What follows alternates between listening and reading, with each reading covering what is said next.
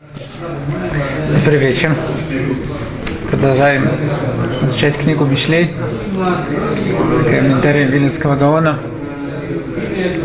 Как мы упомянули, Вилинский Гаон говорит, что книга Мишлей делится на три основные части. Первая часть это Хохма, вторая часть Мусар, третья часть это Тора. Поэтому сказано «Ладат хухма мусар лявин имрей бина». Эта книга была написана для того, чтобы ладат хухма, чтобы понять мудрость у мусар и наставления, понять слова разума. Сегодня я немножко хотел остановиться с вами, задуматься, что же это за три категории, три части. Как мы уже упоминали, что Вилинский Гаон приводит посук из книги Ишаяу Леймор Асуримцеу Ляшер Бахоших Игалу Человеку мешает продвигаться две вещи. Человек, который, есть иногда человек, который сидит в тюрьме, Леймор ля сурим цеу, тот, который сидит в тюрьме, ему говорят, цеу, выходи из тюрьмы. Ля шер бехошах и галу, тот человек, который сидит в темноте, ему надо, чтобы зажечь свет, чтобы он увидел, что перед ним. Он не может двигаться. Он, он не сидит в тюрьме, но не может двигаться. Для того, чтобы работать Всевышнему, нам надо две вещи. Свет, чтобы нам был, то есть разум, человек, которого нету, который не понимает, что происходит вокруг, насколько он не был бы свободный, он не может продвигаться, он не знает, куда идти. С другой стороны, человек может видеть, но он не может ничего делать, поскольку он сидит в тюрьме, это тоже ему мешает идти. Это иногда бывает, что человек знает правильную дорогу, но его яцерара, его привычки ему не дают продвигаться. Поэтому есть две основные вещи, которые дают человеку возможность э, продвигаться, это сознание и действие. То есть человек, который даже все понимает, он должен изменить себя, должен начать действовать. Это мусар от слова Исурим, от слова тизание. Ему тяжело изменить себя, и он работает над собой. Это то, что ему дает возможность продвигаться. Но сама мудрость, мы видим, что она разделяется на две части. Есть мудрость, которая называется хухма, есть мудрость, которая называется Тора. В чем же разница между хухма и Тора? Из комментария Вильнского Гаона мы видим, что Тора, что хохма, мудрость, она тоже взята из Торы. То есть настоящую мудрость мы тоже можем э, черпаем из Торы. В чем же разница между ними? Если мы посмотрим то первая книга, первая часть книги Мишлей, она постоянно говорит о, э, о питуим, соблазне. И мы уже обратили на это внимание в, прошлых, на прошлом занятии, что хухма это дает возможность понять человеку весь соблазн, в чем заключается ложь соблазна. И тем самым мы поймем, в чем же разница между Тора и Хохма. Хохма – это та часть Торы, которая нам раскрывает глаза на весь наш мир, в котором мы действуем. С другой стороны, то, что называется тут, то, что царь Соломон называет Тора, это вещи, которые высокие какие-то духовные вещи, как э, изучение кабалы и так далее. Это те вещи, которые не дают, может быть, нам непосредственное понятие в том, что происходит с нами, где мы э, находимся, но это дает нам понятие во всем мире. И говорит Велинский Гаон, что по отношению к трем этим частям э, книги Мишлей, у нас есть тоже, у каждого человека есть три вида разума. Первый вид, разум, разума – это б-медот. Себя, э, правильные черты характера, чтобы у человека были, это первый тип разума. второй тип разума это бамасе, как стоит действовать. И третий тип разума это июни, это философия. То же самое происходит у нас. Медот, может быть, определим, в чем же разница между этими видами разума. Разум, который говорит о сехаль и юни, задумчивость. Виленский Гаон говорит, это массы Меркава, это те, э, посмотреть, как звезды, э, как они крутятся, как они ходят, э, идут по своим, по своим дорогам. Это понять все, что происходит на других мирах, это называется сехель и юни. Медот, это мы в принципе должны понять, как себя вести. То есть человек, у которого есть правильные черты характера, он понимает дорогу, по которой, путь, по которому, э, по которому надо вести себя, чтобы общаться со своими, с людьми, которые его окружают. Но это еще не дает ему возможность точно каждое, э, каждое действие правильно делать.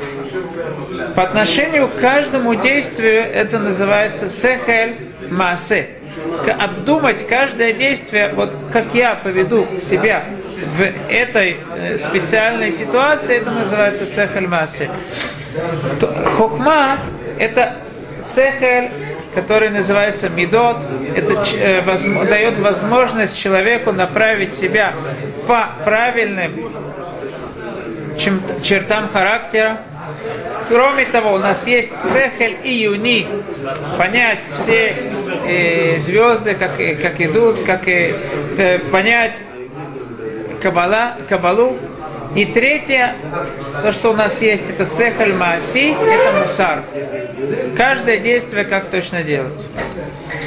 Мы знаем, что есть в разуме тоже разделение хохма, бина и дат. Хохма э, – разум, мудрость, бина – понимание, и дат – это сознание. Эти три вещи, они, э, они включаются в три вида понимания. Хохма, мудрость, это понять, это первая часть понимания, как себя в целом надо вести.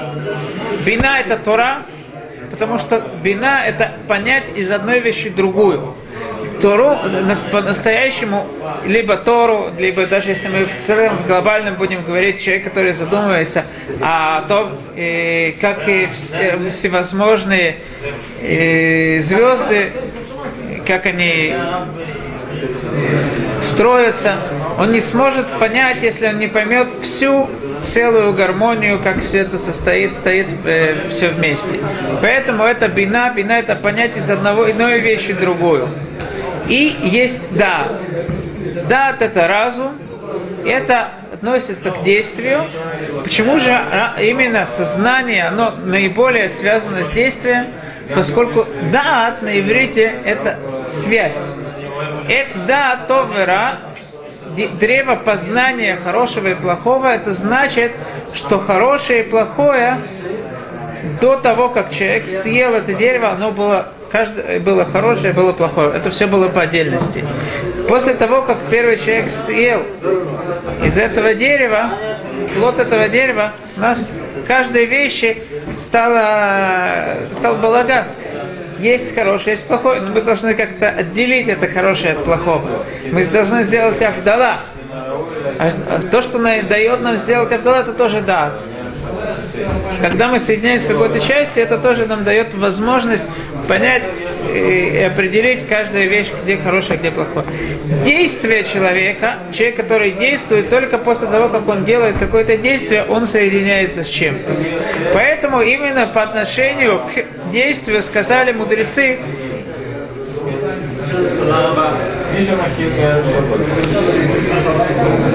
Коль мильта де лорами алейде и не шла человек, который не обязан выполнять какое-то действие, что-то сделать, лавадайте, это не в его сознании. То есть он может понять в целом, он может понять какую-то теорию. Он может, и Сехаль и Юниля Авин Бина может понять. Но разум соединиться с, с какой-либо вещью он не сможет до того, как он э, в действительности захочет, э, да, он должен будет это выполнять. Поэтому перед нами есть ладат хухма мусар лявин бина, и как мы видим, в, вторая часть книги Мишлей, она постоянно говорит о,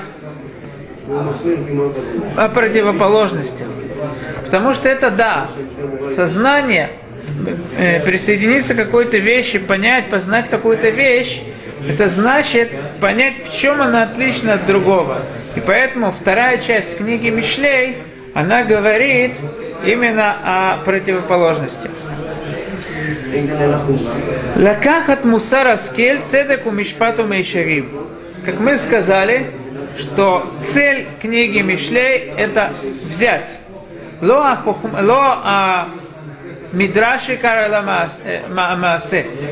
Самое важное не само изучение, а именно действие. Поэтому цель этой книги это Маасе, лакахат, взять, чтобы принять мусараскель, наставление разума, Цедеку, Мишпату, Мишарим, они переводят правды, правосудие, справедливости, и мы объясним, как это в действительности, да, что, что значат эти слова на святом языке. Лакахат мусара скель, то есть мы должны прийти к тому, чтобы э, прийти к действию. Лакаха, взять. Что же мы должны взять? Мусар. Несмотря на то, что когда мы говорим об изучении, о том, как человек обдумывает свои действия, когда он сидит дома и обдумает, как стоит ему себя вести, то прежде всего у нас на первом месте это хухма. Но в действительности, когда уже человек выходит на улицу, когда он должен действовать, когда он находится среди людей и не хочет никого обидеть, а хочет только сделать хорошо, хорошо другим, он не может думать о глобальном. Он должен в этой ситуации каждое действие обдумывать именно самое, само действие сами частности.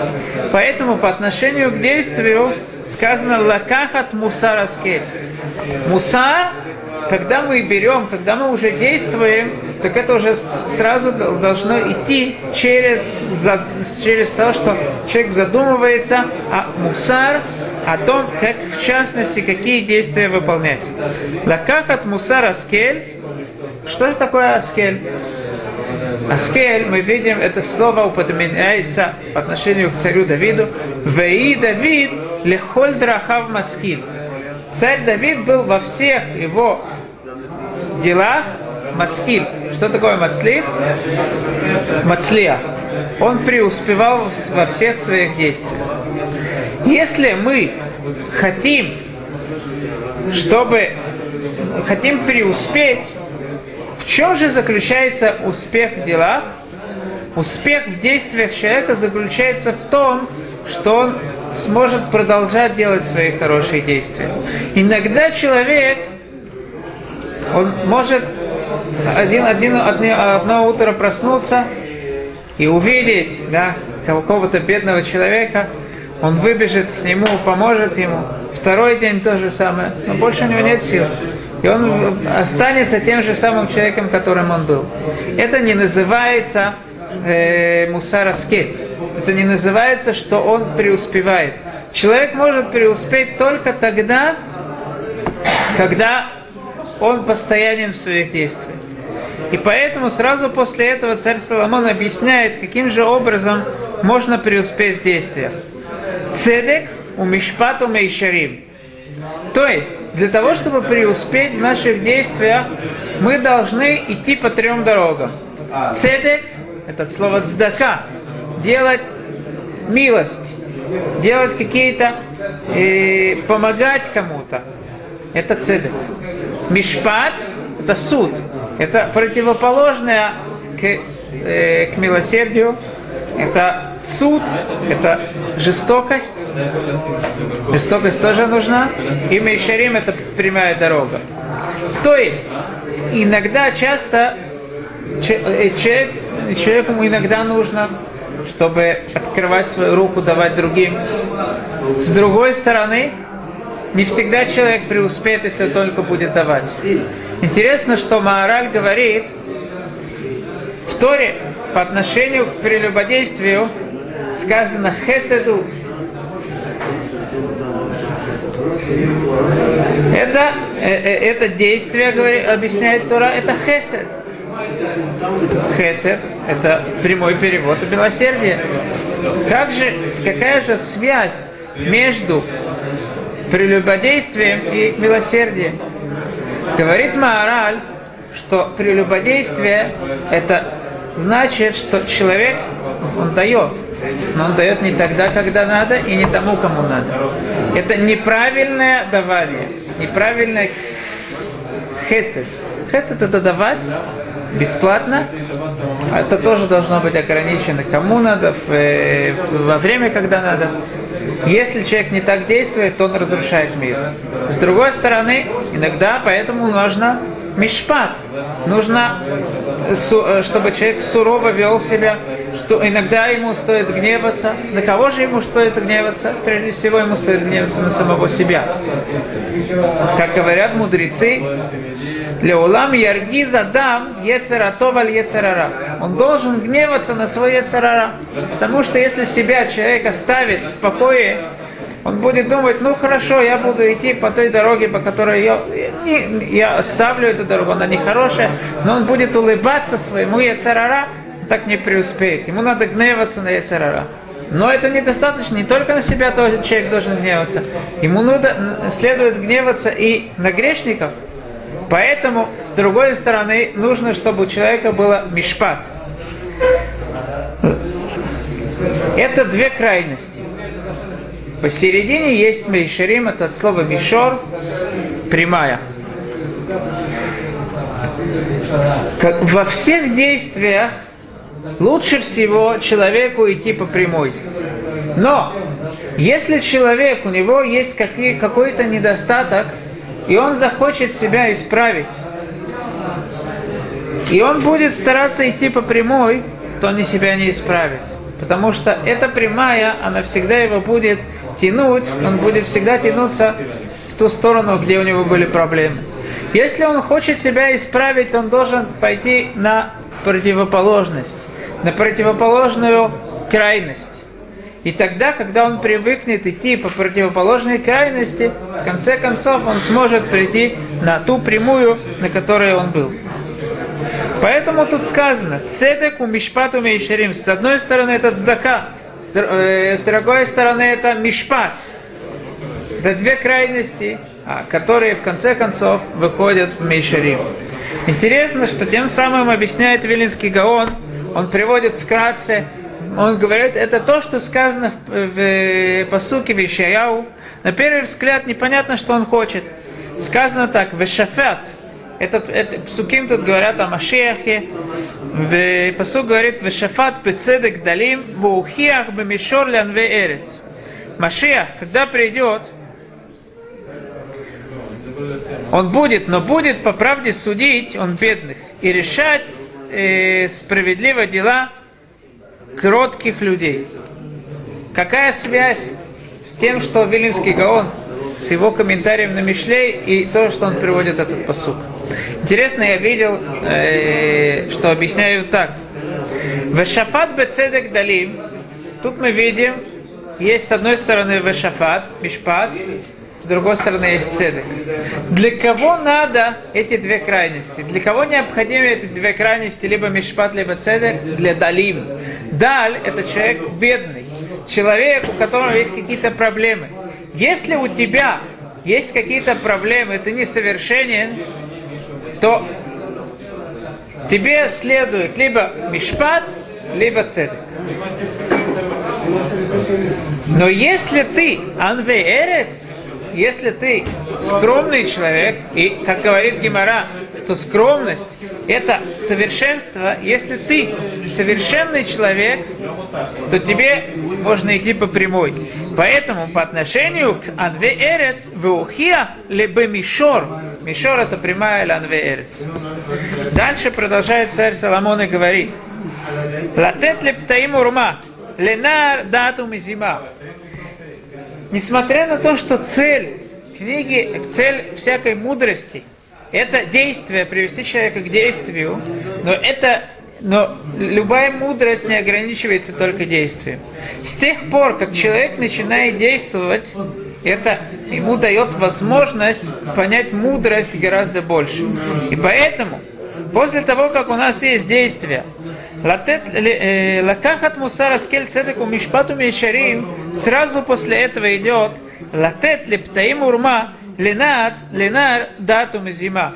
Чтобы дать, простакам дать сообразительность, юноше знание и рассудительность.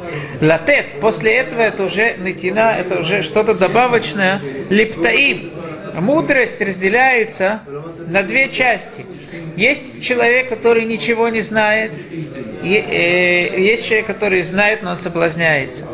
Нар – это тот человек от слова менуар, отря, э, отряхнуть, э, допустим, э, э, если мы встряхнуть хотим э, скатерть, это называется линаэр мапа. Нар – это тот человек, в котором ничего нету. Пети – тот человек, может быть, он есть, он знает, у него есть знания, но он соблазняется легко. Мудрость тоже делится на две части. Есть хохма – это знание, есть орма, арум – это человек, либо который обманывает других, либо человек, который понимает обман. Латет липтаим урма. Тот, кто пети, который, тот человек, который соблазняется легко, ему, он, он поймет, ему даст его действие. Латет липтаим урма. Ему действие, это даст хитрость, возможность понять хитрости других. Ленар, тот человек, который э, пуст от мудрости, ленар датум и зима. Это даст ему понять две вещи. Дат, сознание, в целом понять картину. И мизима – это понять, как каждое действие делать. Ишма хахам в Йосеф лека. Венавон тахбулот икне. Ишма хахам в Йосеф лека. Как мы говорили, мудрость делится на две части. Есть мудрость, это хухма, и есть тура, это бина. Поэтому тут делится на две части. Ишма хахам мудрый, э, э, мудрец услышит в Йосеф леках. Леках – это от слова брать он возьмет еще больше мудрости для себя. Винавон, а тот человек, который понимает из одной вещи другую, тахбулот и икны. Тахбула – это, как они переводят, послушает мудрый и умножит познание. И разумный приобретет э, мудрые советы. Тахбула, в принципе, э, правильный перевод слова тахбула – это как мы переведем Тахбула? Это какие-то э, возможности орудовать чем-то. Это называется Тахбула. Как? Ухищрение. Ухищрение. Для того, чтобы э, э, выучить какое-то на память какую-то поэму.